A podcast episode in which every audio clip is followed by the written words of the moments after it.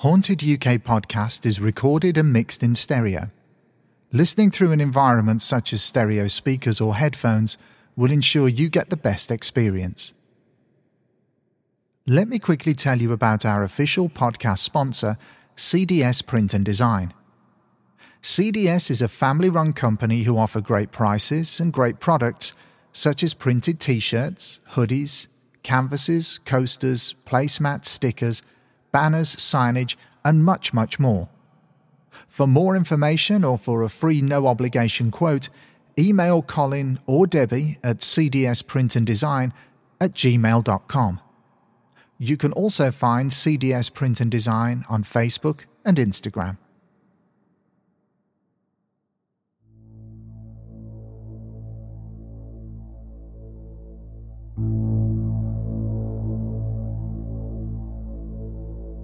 To many skeptics, the odds are firmly stacked against the possibility of the existence of an unknown, undiscovered bipedal hominid ape like creature, which is said to roam the woodlands and forests of not only the Pacific Northwest of America and Canada, but also other countries throughout the world.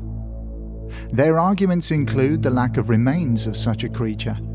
Shoddy video and photographic evidence is frequently shot down but have all of these witnesses who have encountered these creatures been lying or guilty of misidentification?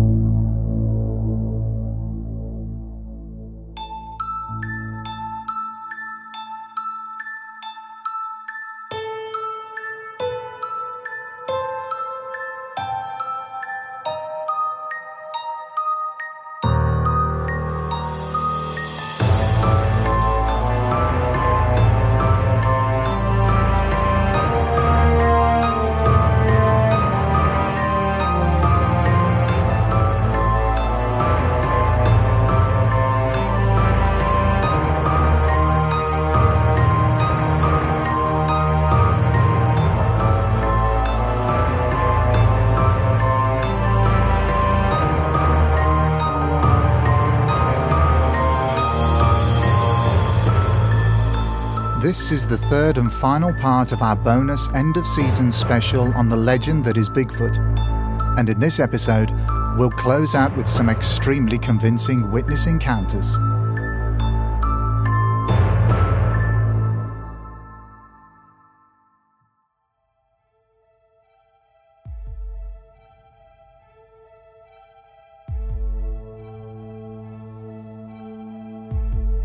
As with the phenomenon of ghosts or poltergeists, thousands of witnesses are completely convinced that they have encountered something truly incredible and unexplained.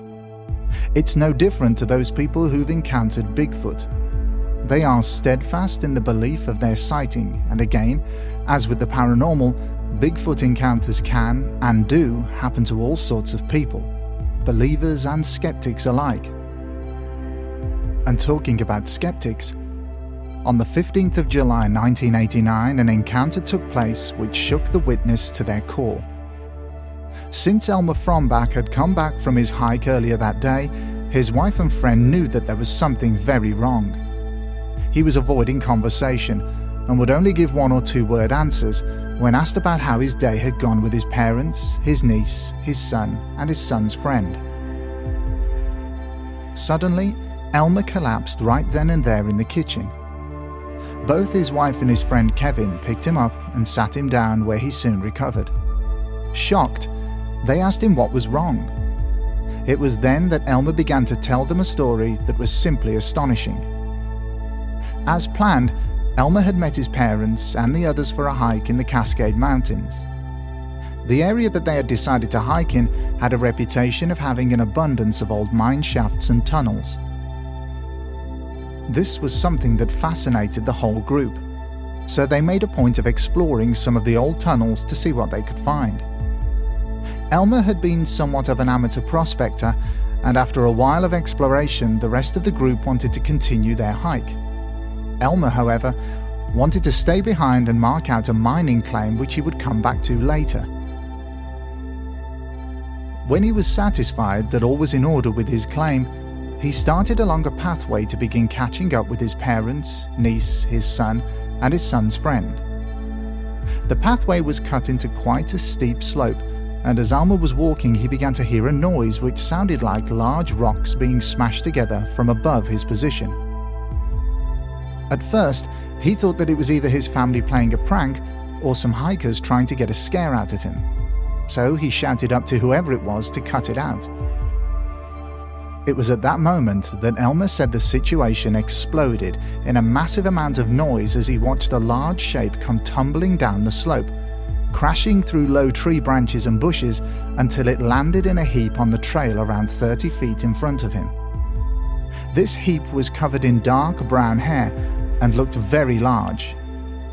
Elmer was frozen to the spot, getting prepared to run from an extremely angry and hurt bear but as a low grunting noise came from this creature, Elmer began to think that this might not be a bear at all.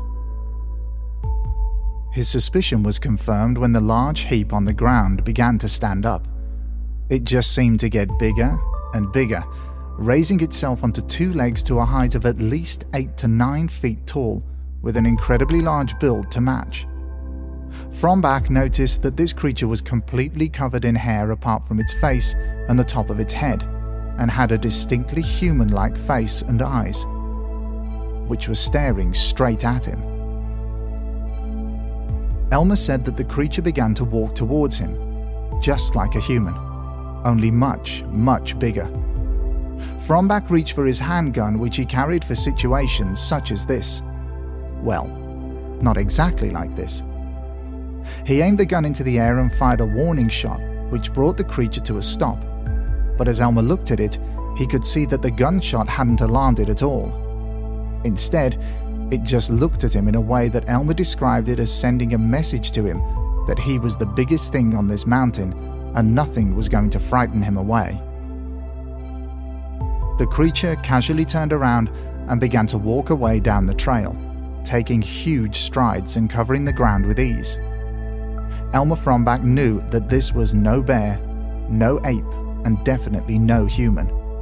It was a creature that should only have existed in legends, stories, movies, in tales told by unreliable witnesses who just wanted their 15 minutes of fame.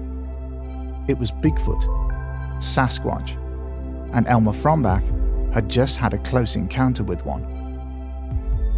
Frombach had left the backpack with supplies further down the trail, but it was in the same direction which the Bigfoot had headed for. He decided to follow along the trail carefully, get to his backpack, and then get back to the road. But as he rounded a sharp bend, he saw the creature squatting down, looking like it was digging. It quickly became aware that it was being watched by Elmer. So it picked up a rock, approximately the size of a basketball, and smashed it off the floor a number of times. Frombach then said that he knew he was in trouble and that he had to get away as quickly as possible. The Bigfoot stood up to its full height again and started to run at Elmer. Elmer turned and ran as fast as he could back along the trail and looked back to see the creature run down the steep slope crashing through branches and undergrowth in an effort to cut him off further down the pathway. Frombach's lungs were on fire, and he simply had to stop running to quickly catch his breath. And as he stopped, the Bigfoot stopped. There was total silence. Frombach could no longer see the creature.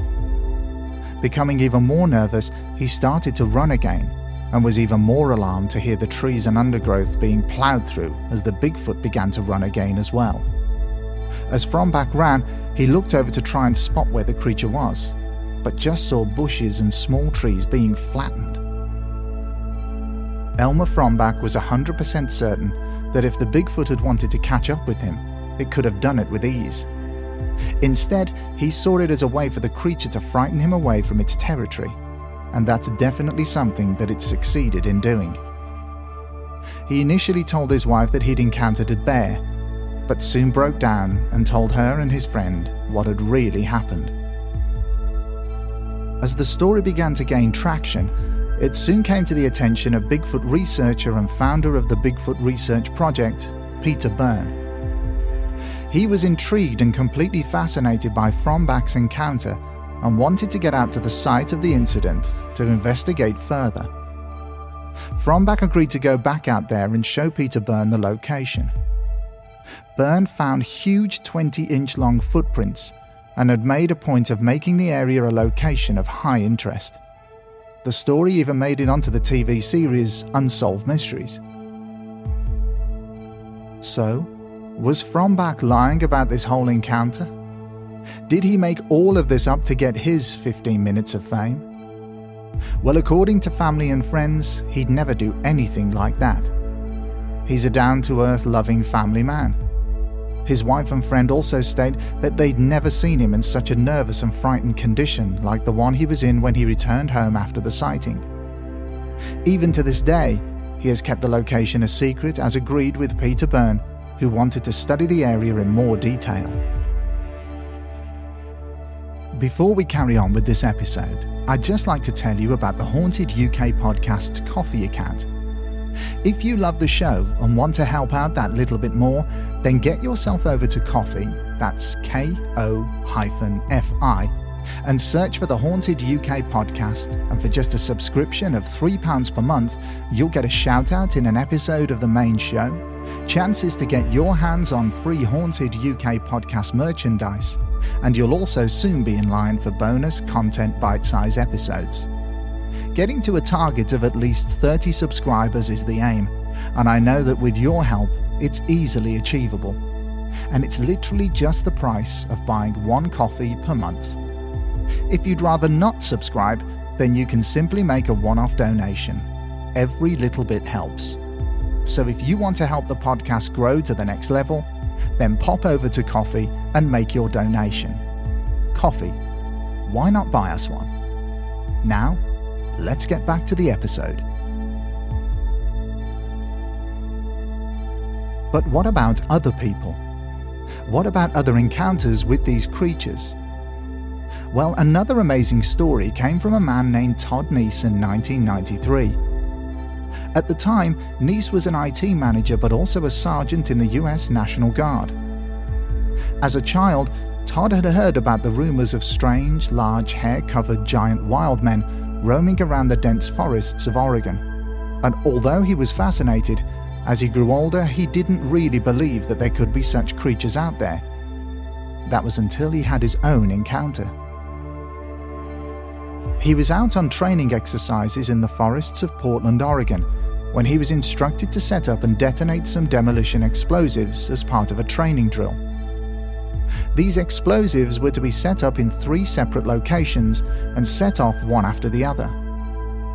Todd and three other soldiers would then inspect the blast sites as they drove around each location in a military Humvee.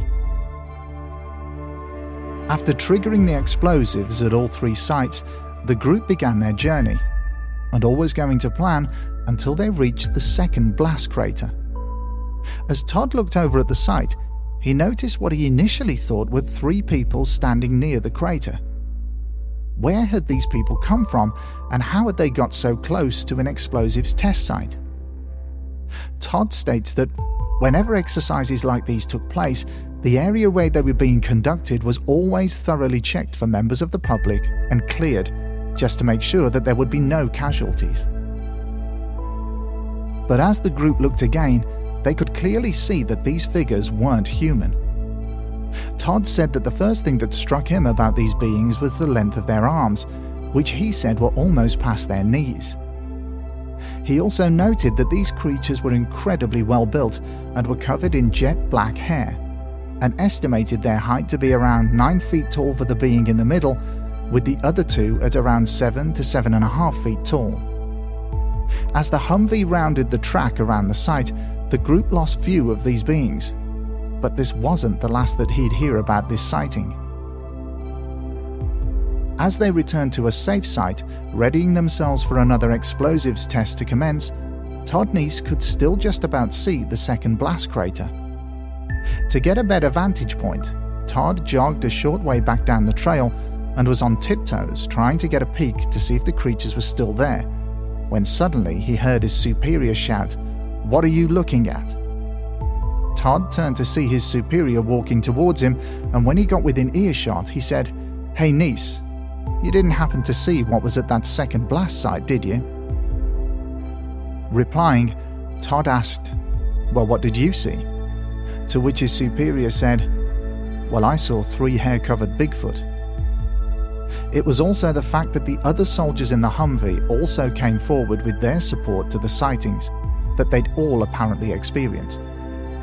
Now, these people aren't just hikers out in the forest accidentally mistaking a bear for something else.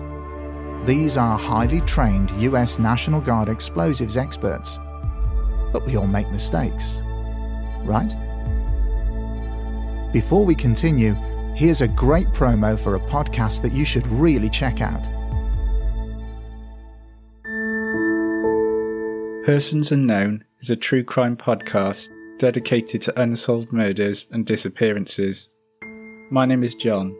I'm based in Wales and cover cases from Wales, the rest of the UK, and the wider world. Each episode tells the story of a cold case, from the original timeline right through to recent developments. The content is based on thorough research, and all the evidence is presented in a clear and engaging way. There's no banter, but a respectful narration of what happened and any theories. A new episode is released every other Monday, with occasional bonus episodes. There are already plenty of episodes to binge. Find Persons Unknown wherever you listen to podcasts.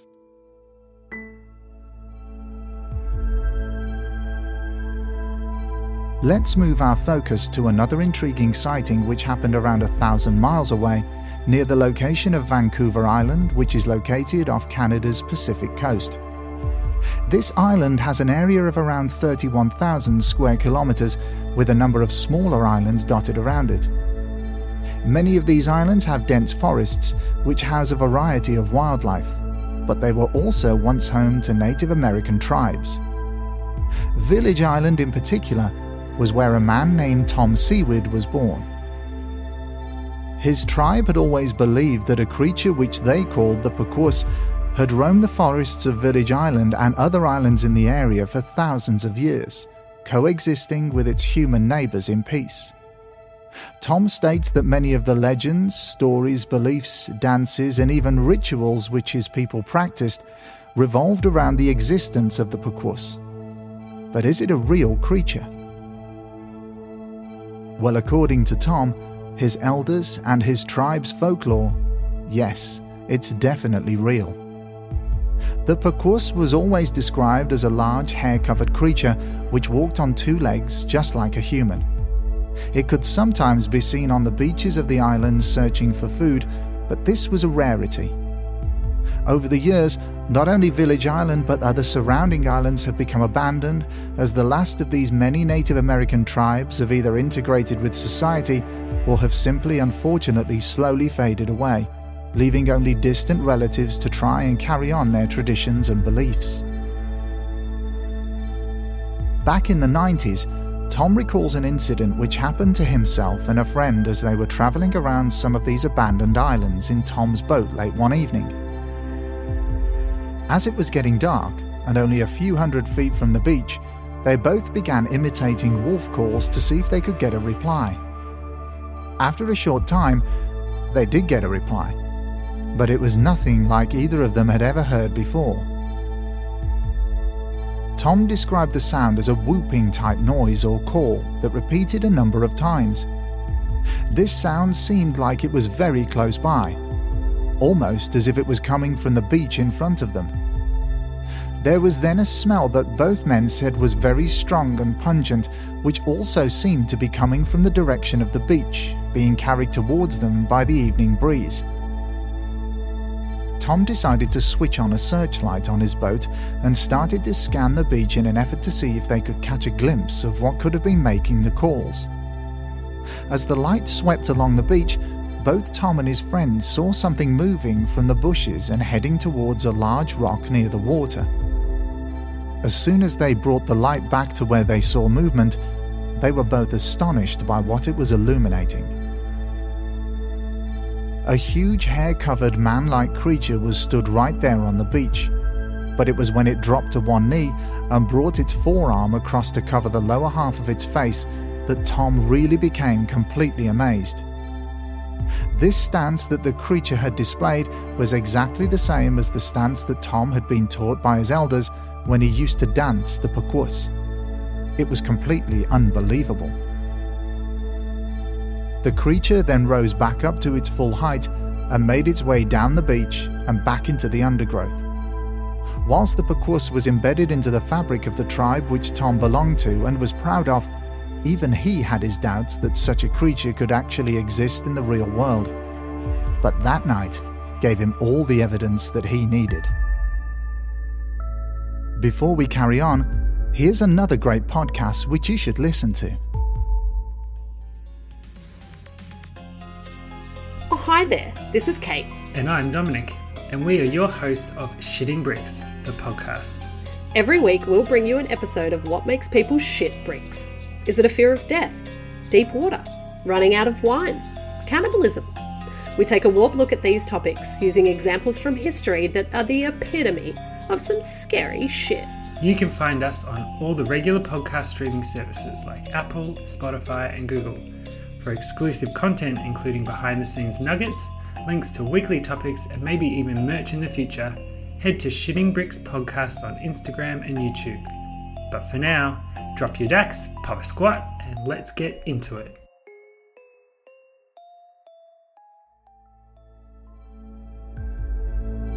Now, it's back to the show.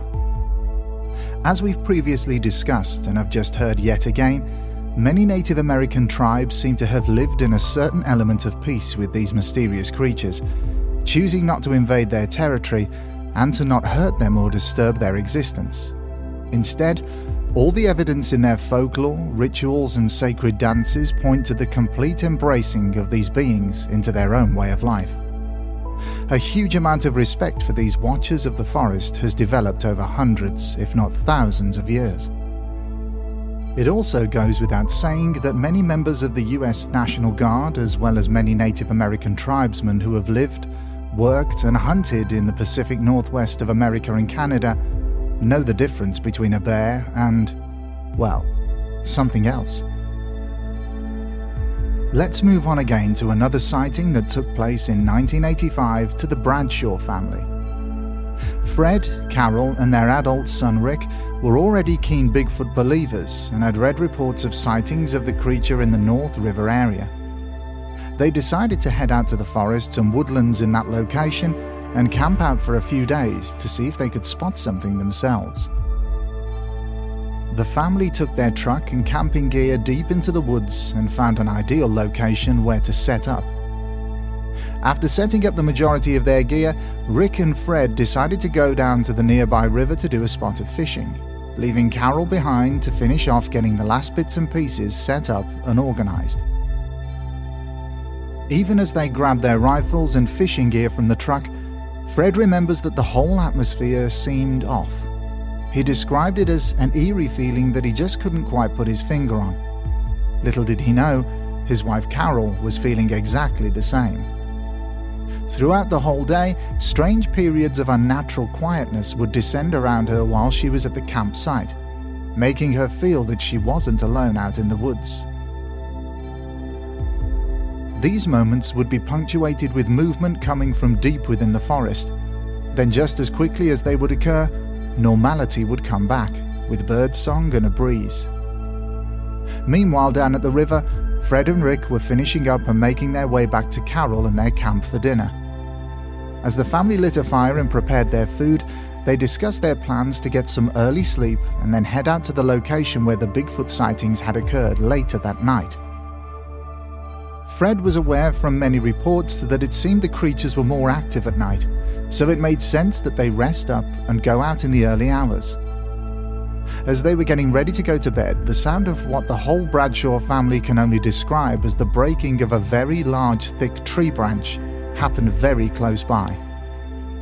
Rick immediately grabbed a flashlight, as the light from their fire was only making things more difficult to focus on. As Rick swept the area with the beam from the flashlight, Carol caught sight of something moving in the tree line straight ahead. She pointed this movement out to both Fred and Rick, with Rick then pulling the flashlight back to the area of activity.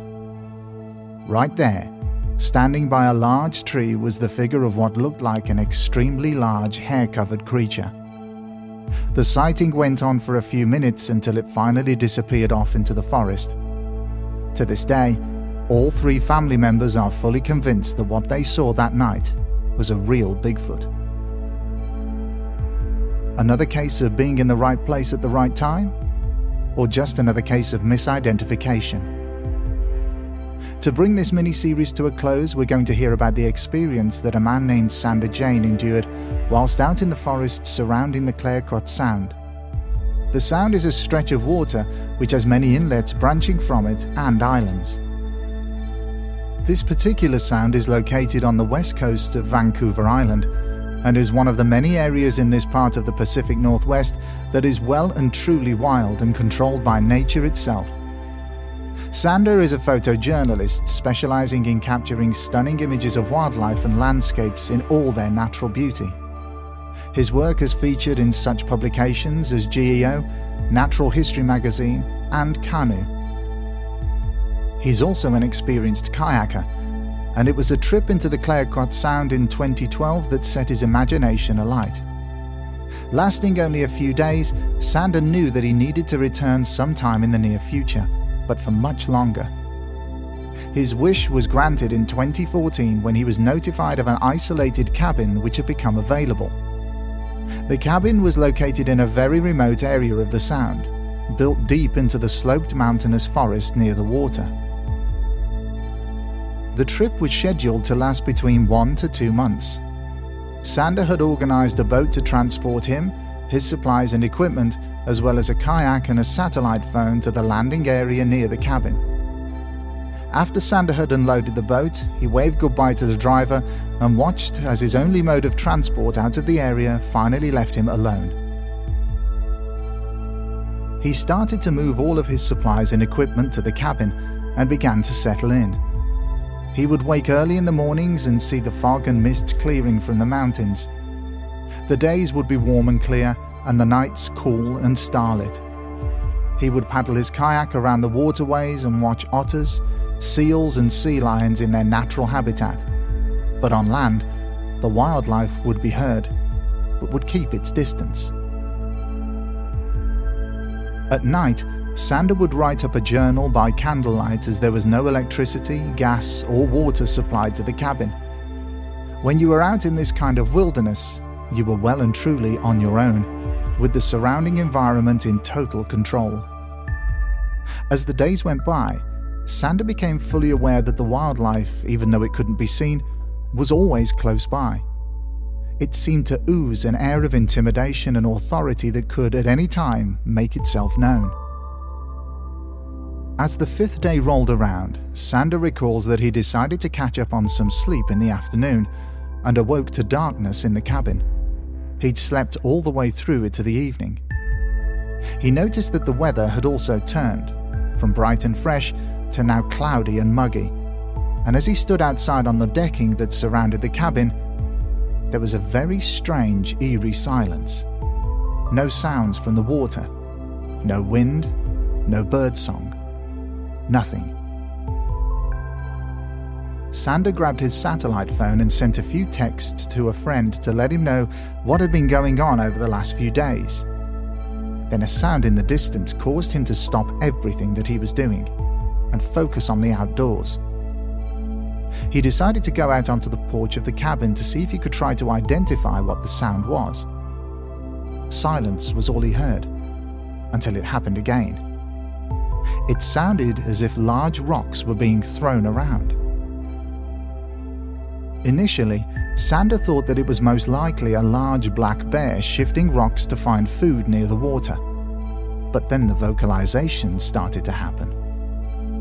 Whooping owl like sounds began to come from the forest, as if multiple sources were calling back and forth between each other.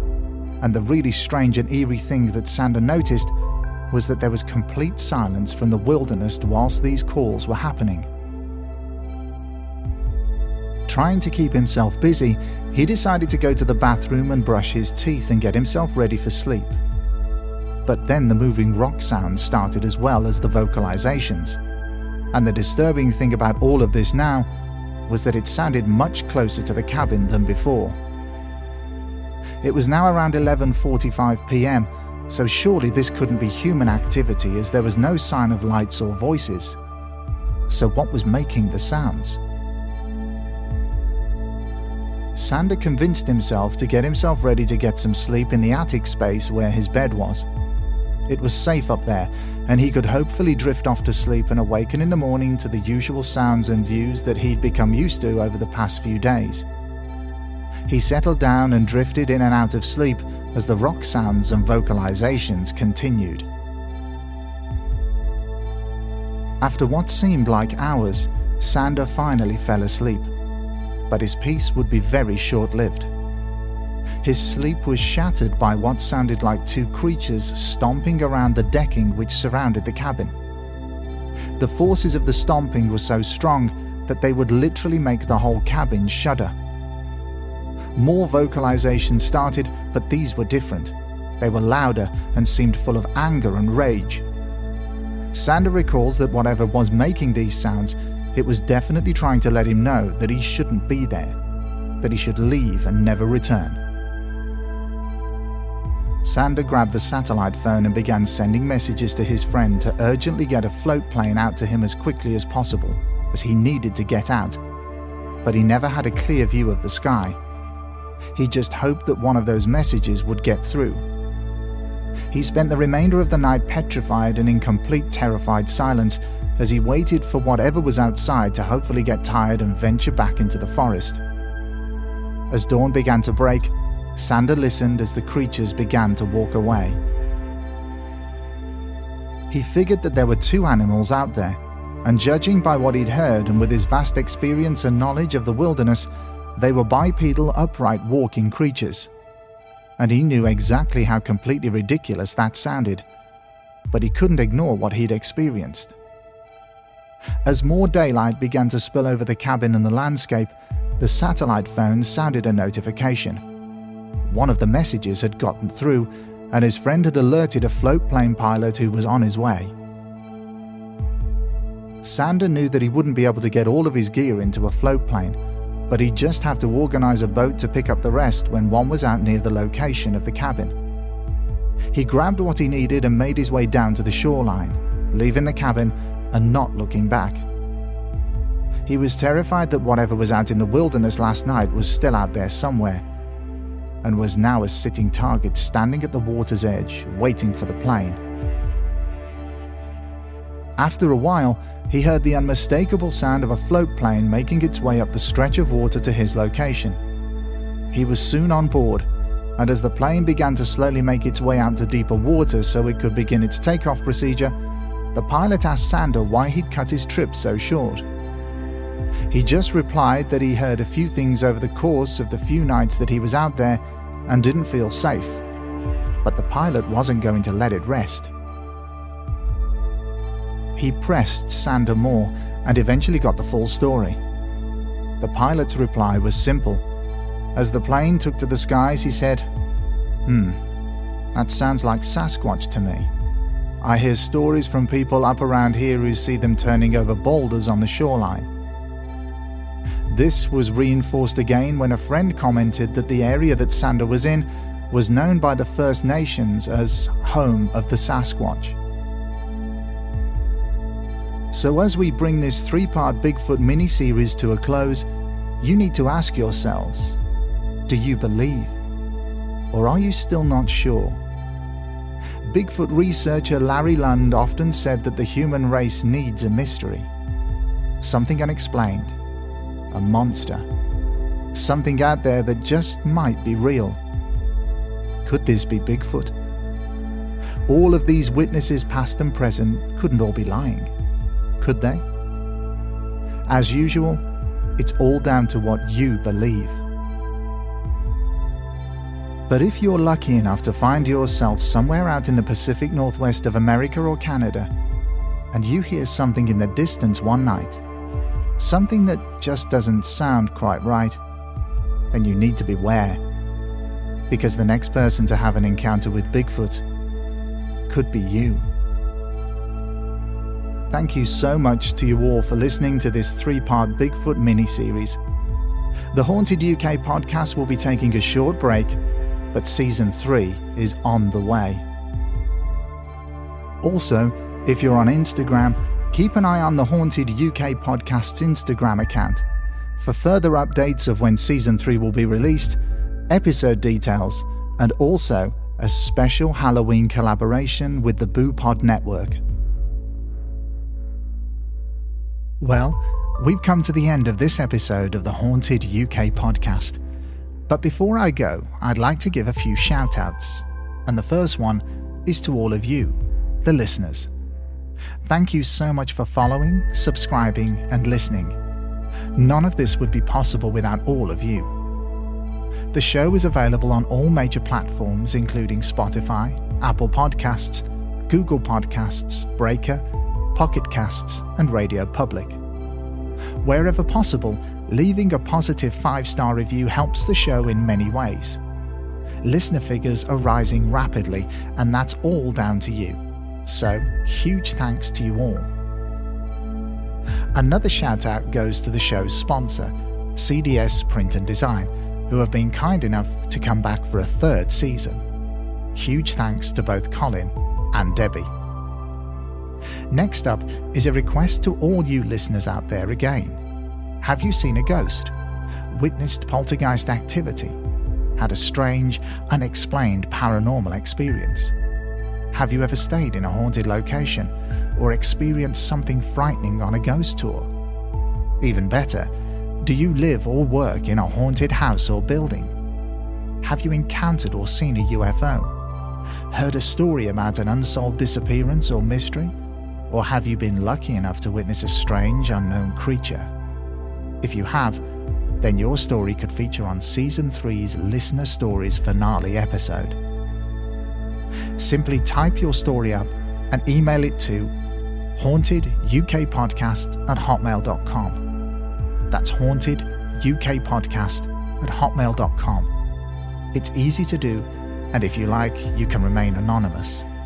Huge thanks in advance to you all. Besides writing, recording, mixing, and mastering this podcast, I also run a mixing and mastering studio called Pink Flamingo Music Productions. If you have a podcast or piece of music that you'd like mixing, mastering, or both, or if you'd like a piece of finished music written for a project that you're working on, then please email the studio with details of your inquiry to pinkflamingo.musicproductions at hotmail.com. That's pinkflamingo.musicproductions at hotmail.com. It's nowhere near as expensive as you'd think. This podcast was recorded at Pink Flamingo Music Production Studio in Halesowen in the West Midlands, England. For a full list of research sources that helped immensely with the content of this episode, please refer to the show's notes. Thank you all so much again for listening and we'll be back very soon with another episode. Until then, stay safe and take care.